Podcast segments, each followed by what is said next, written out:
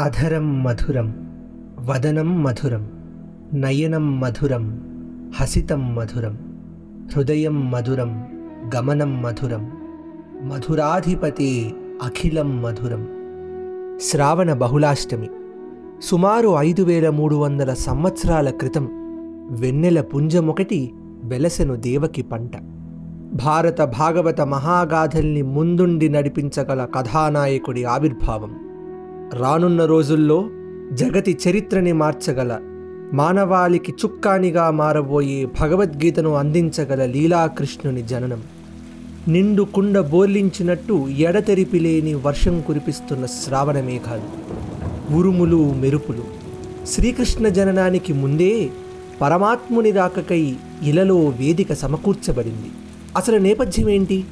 కంస నీ వినాశనం తథ్యం.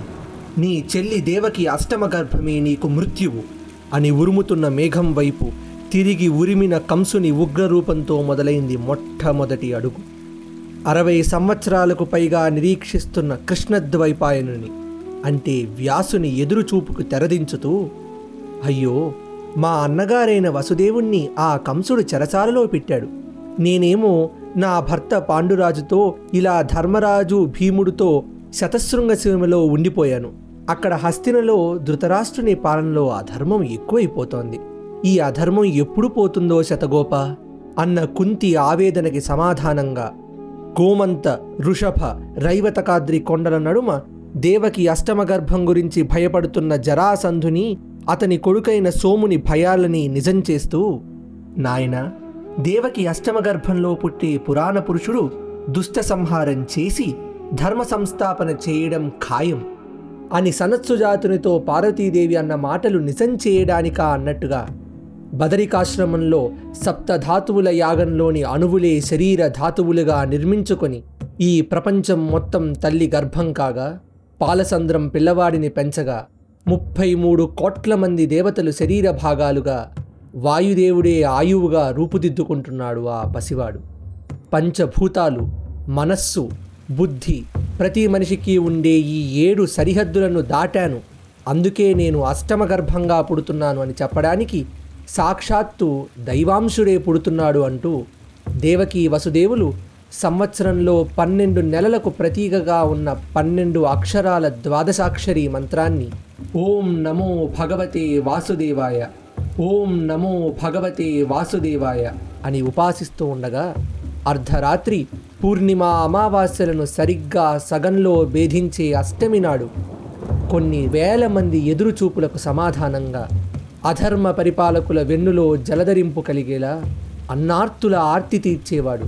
వృషభ లగ్నంలో చంద్రుడు ఉచ్చలో ఉండగా కృష్ణపక్ష అష్టమి కాంతుల్ని తనలో ఇముడ్చుకొని నీలమేఘశ్యాముడు పురాణ పురుషుడు యుగపురుషుడైన లీలాకృష్ణుడు ఈ ధరణిపై అవతరించినది ఈ కృష్ణాష్టమి రోజునే.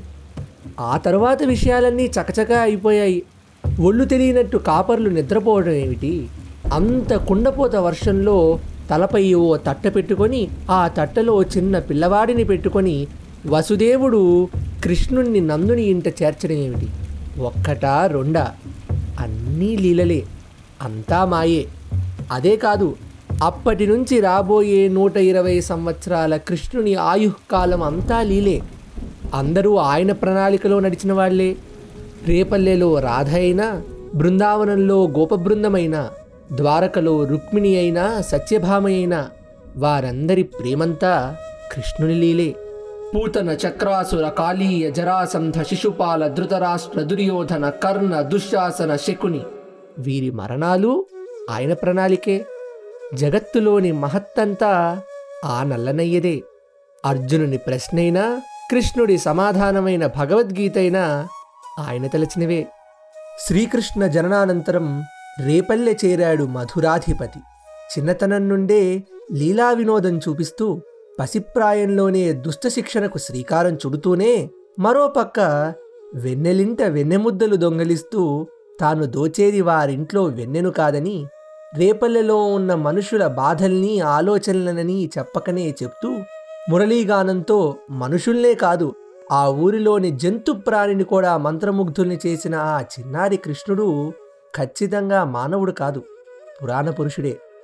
అమ్మా కృష్ణుడు మన్ను తింటున్నాడు అంటే అమ్మా ఏది?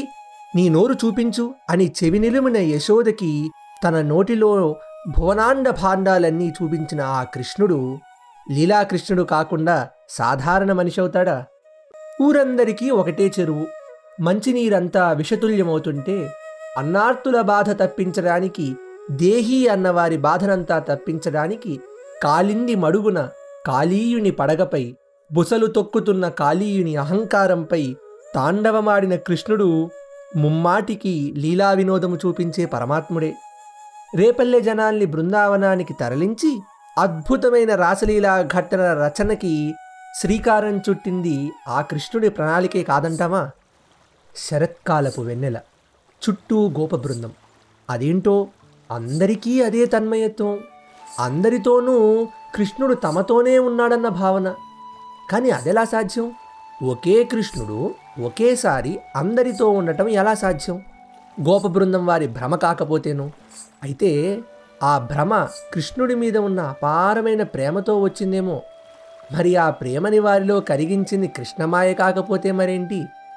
గోపికా వస్త్రాపహరణానికి వెనక శరీరం మీదున్న మమకారాన్ని పోగొట్టే ఉద్దేశము. ఇంట్లో వెన్నెలు దోచుట మనుషుల భావాలు సరిదిద్దుటకను వేదాంతము. ఇక రాసలీలైతే మనుషులకు ఉండాల్సిన అద్వితీయమైన ప్రేమానురాగాలకు ప్రతీకగా నిలపడము ఇవన్నీ కృష్ణుడు చాలా లీలామాత్రంగా చూపించిన దైవలీల రహస్యాలే కానీ మనుష్యులం మనం చేయడానికి కాదు.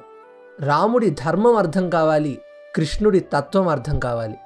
అయ్యా తుఫాన్ వస్తోంది వరదలు వచ్చేస్తున్నాయి ఊరు కొట్టుకుపోతోందంటే గోవర్ధనగిరిని చిటికెన వేలి మీద ఎత్తిన కృష్ణుడు అది లీలగా చూపించడమే కానీ మనుషులందరూ కూడా చిటికిన వేలుతో కొండని ఎత్తేయగలరని చెప్పడమా?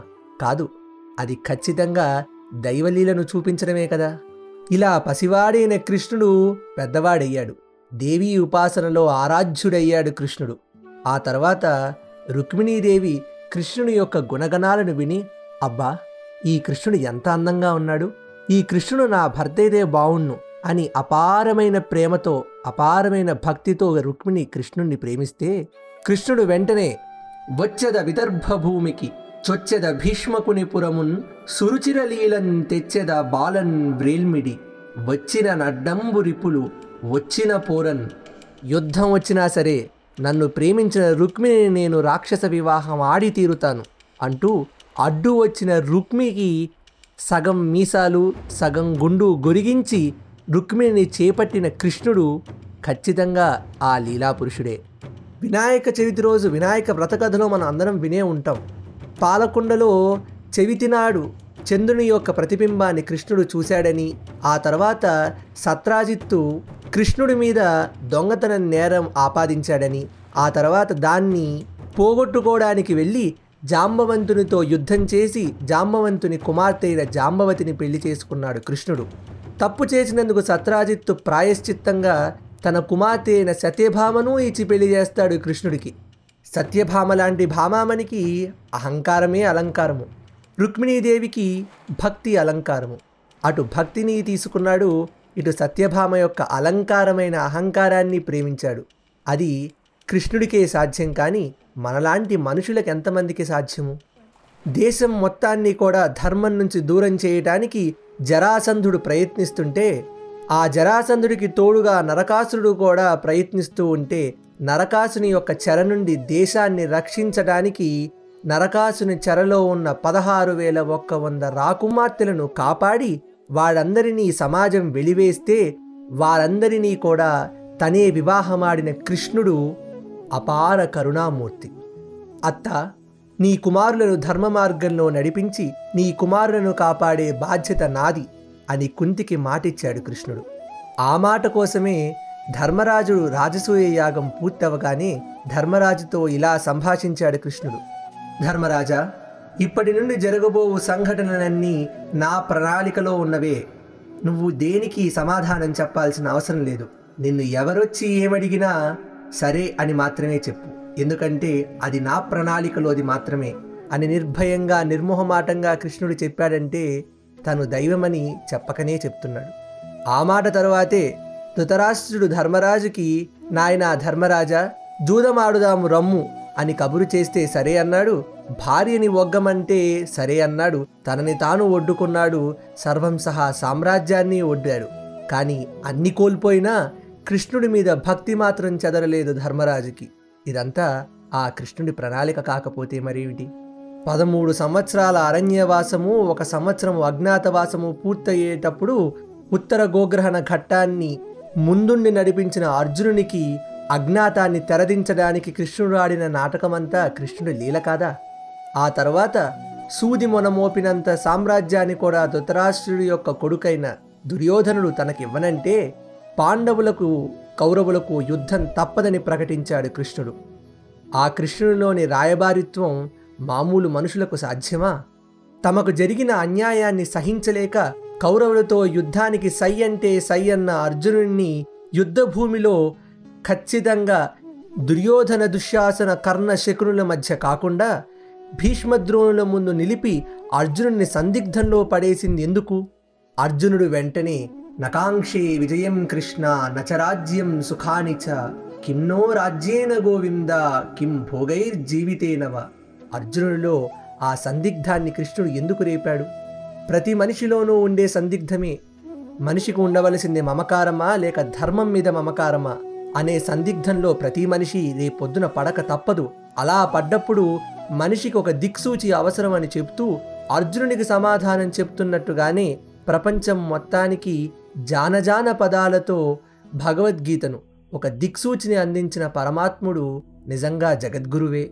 కృష్ణుడి జీవితం కృష్ణుడంత అందంగా ఉంటుంది. కృష్ణతత్వం అర్థం చేసుకోవడం అంటే సృష్టి రహస్యం అర్థం చేసుకోవడమే. ఎక్కడో కంసుడి చెరసాలలో పుట్టి ఆ తర్వాత రేపల్లిలో పెరిగి బృందావనంలో పెరిగి ఆ తర్వాత ద్వారకాధీశుడయ్యి ఆ తర్వాత హస్తినలో కురుక్షేత్ర యుద్ధానికి ప్రణాళిక వేసి ధర్మాన్ని కాపాడి దుష్ట శిక్షణ గావించిన కృష్ణుడు ఖచ్చితంగా ముమ్మాటికి పరమాత్ముడే.